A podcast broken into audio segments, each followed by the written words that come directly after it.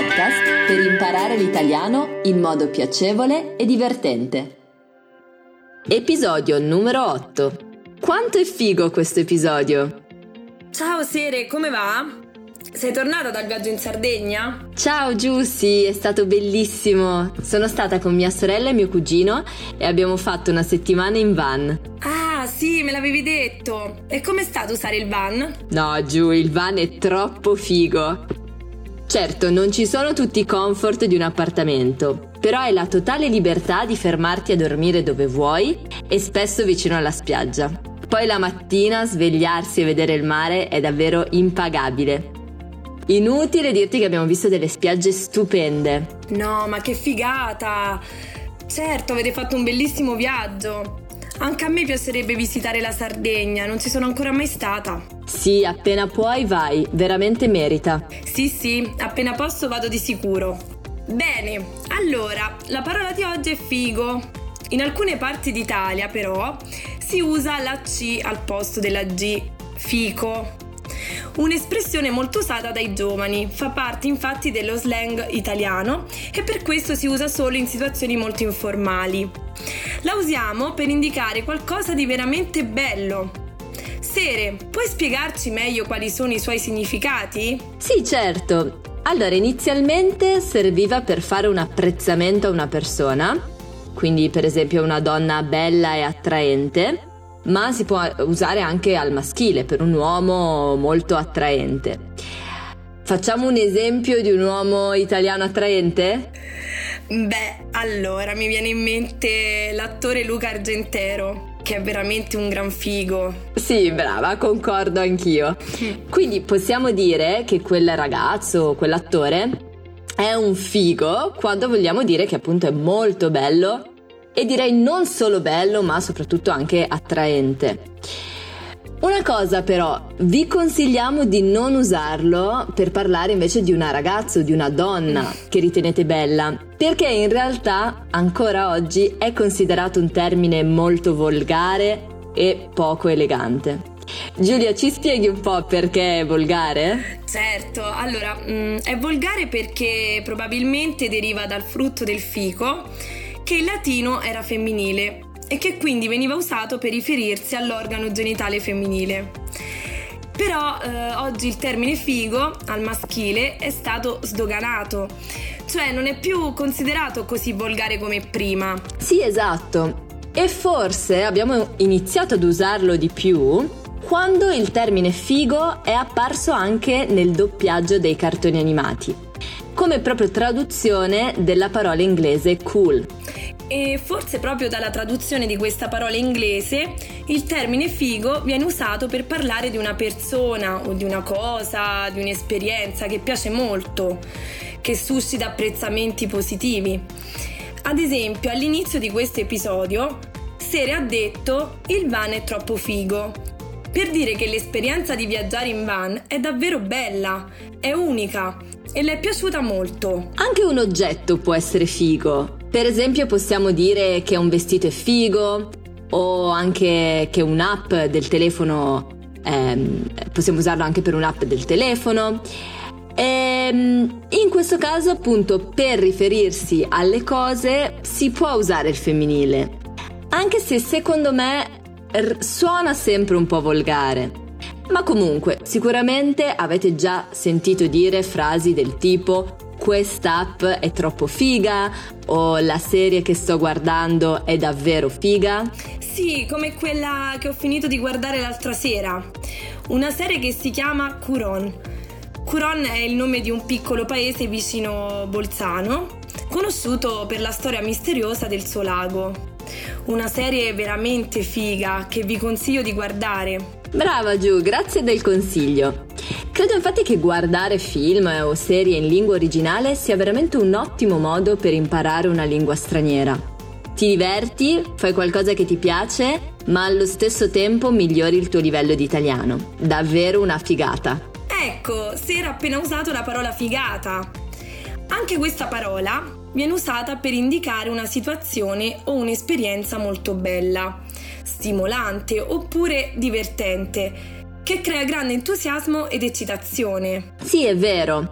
E anche tu, Giù, l'avevi usata all'inizio, sempre riferendoti alla mia vacanza in Sardegna.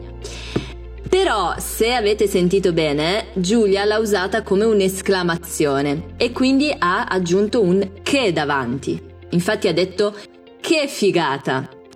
E eh, questa esclamazione potete usarla quando parlate di una situazione molto bella, molto positiva. Per esempio la usiamo tantissimo quando parliamo di una serata o di una festa. Possiamo dire infatti che figata quella festa. In realtà il che lo possiamo mettere anche davanti alla parola figo, sempre come esclamazione. Eh, ad esempio possiamo dire che figo quel concerto.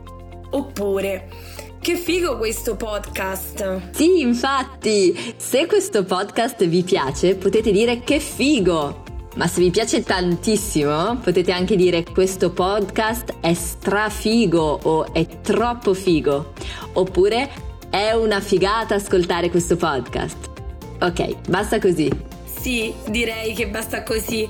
Allora, dalla stessa etimologia deriva anche la parola sfigato usata come il contrario di figo, quando ci si riferisce ad una persona che non è per nulla affascinante, oppure che mm, non conta molto, è insignificante. Quindi è un'espressione usata in modo negativo. Se dico infatti mm, Marco è uno sfigato, non è di certo un complimento, ma è un vero e proprio insulto. Si può usare anche per un locale, mh, mm, ad esempio un bar sfigato, è un posto dove non ci va mai nessuno. Di sicuro non è molto bello e non attira gente interessante. Esatto. Sfigato però ha anche un altro significato. È usato anche come sinonimo di sfortunato, che non ha fortuna. In questo caso si può usare senza problemi sia al maschile, sfigato, che al femminile, sfigata sia per le persone ma anche per situazioni o esperienze. Per esempio, se sono una persona sfortunata perché mi succedono sempre tante cose negative, posso dire di essere una persona sfigata. Oppure in una situazione, se per esempio mi hanno rubato il portafogli o ho perso le chiavi di casa, posso dire che in quell'occasione sono stata proprio sfigata o per un uomo sono stato sfigato. Sì, eh, oppure se ho avuto una brutta giornata piena di problemi e sfortune, posso dire che è stata una giornata sfigata o comunque un giorno sfigato. Legato all'aggettivo sfigato c'è anche il nome sfiga, sempre usato come sinonimo di sfortuna. Spesso mm, usiamo questa parola in alcune espressioni, eh, come che sfiga, eh, portare sfiga, avere sfiga, la sfiga mi perseguita, per indicare sempre situazioni molto sfortunate. Ecco, se dico per esempio mi hai portato sfiga per quell'esame, significa che mi hai portato sfortuna e quindi non ho passato l'esame, ho fatto un esame ehm, negativo.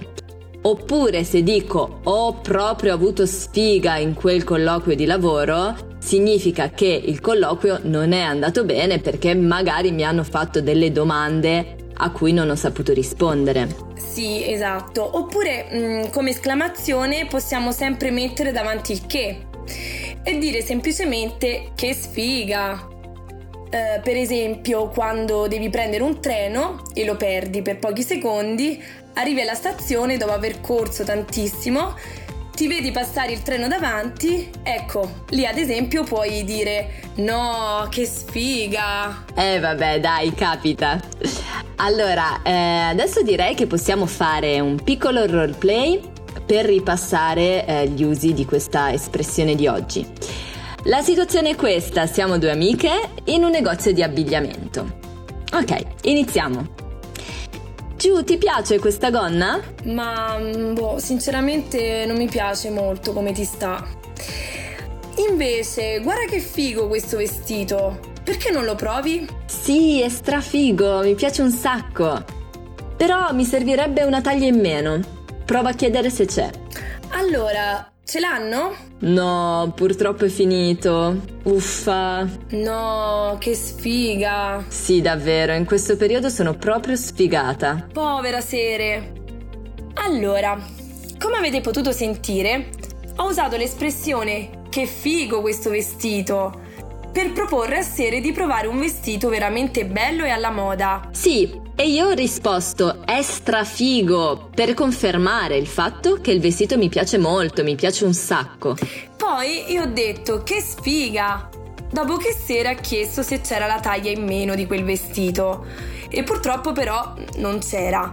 E quindi è stata una vera e propria sfortuna. Alla fine invece ho usato sono proprio sfigata per dire che mi sento sfortunata in questo periodo, che non ho fortuna, mi capitano sempre cose negative, come quella per esempio di non aver trovato la taglia del vestito che mi piaceva tanto. Benissimo, però abbiamo finito. Aspettiamo le vostre domande sulle nostre pagine Facebook e Instagram, detto tra noi podcast, dove potete richiedere anche la trascrizione degli episodi. E ricordate, solo ascoltando gli altri impariamo a comunicare. Ciao! Alla prossima volta, ciao! Questo podcast è stato scritto e realizzato da Serena Ferlisi e Giulia Marcelli. Alla regia, il fonico e amico Gippa.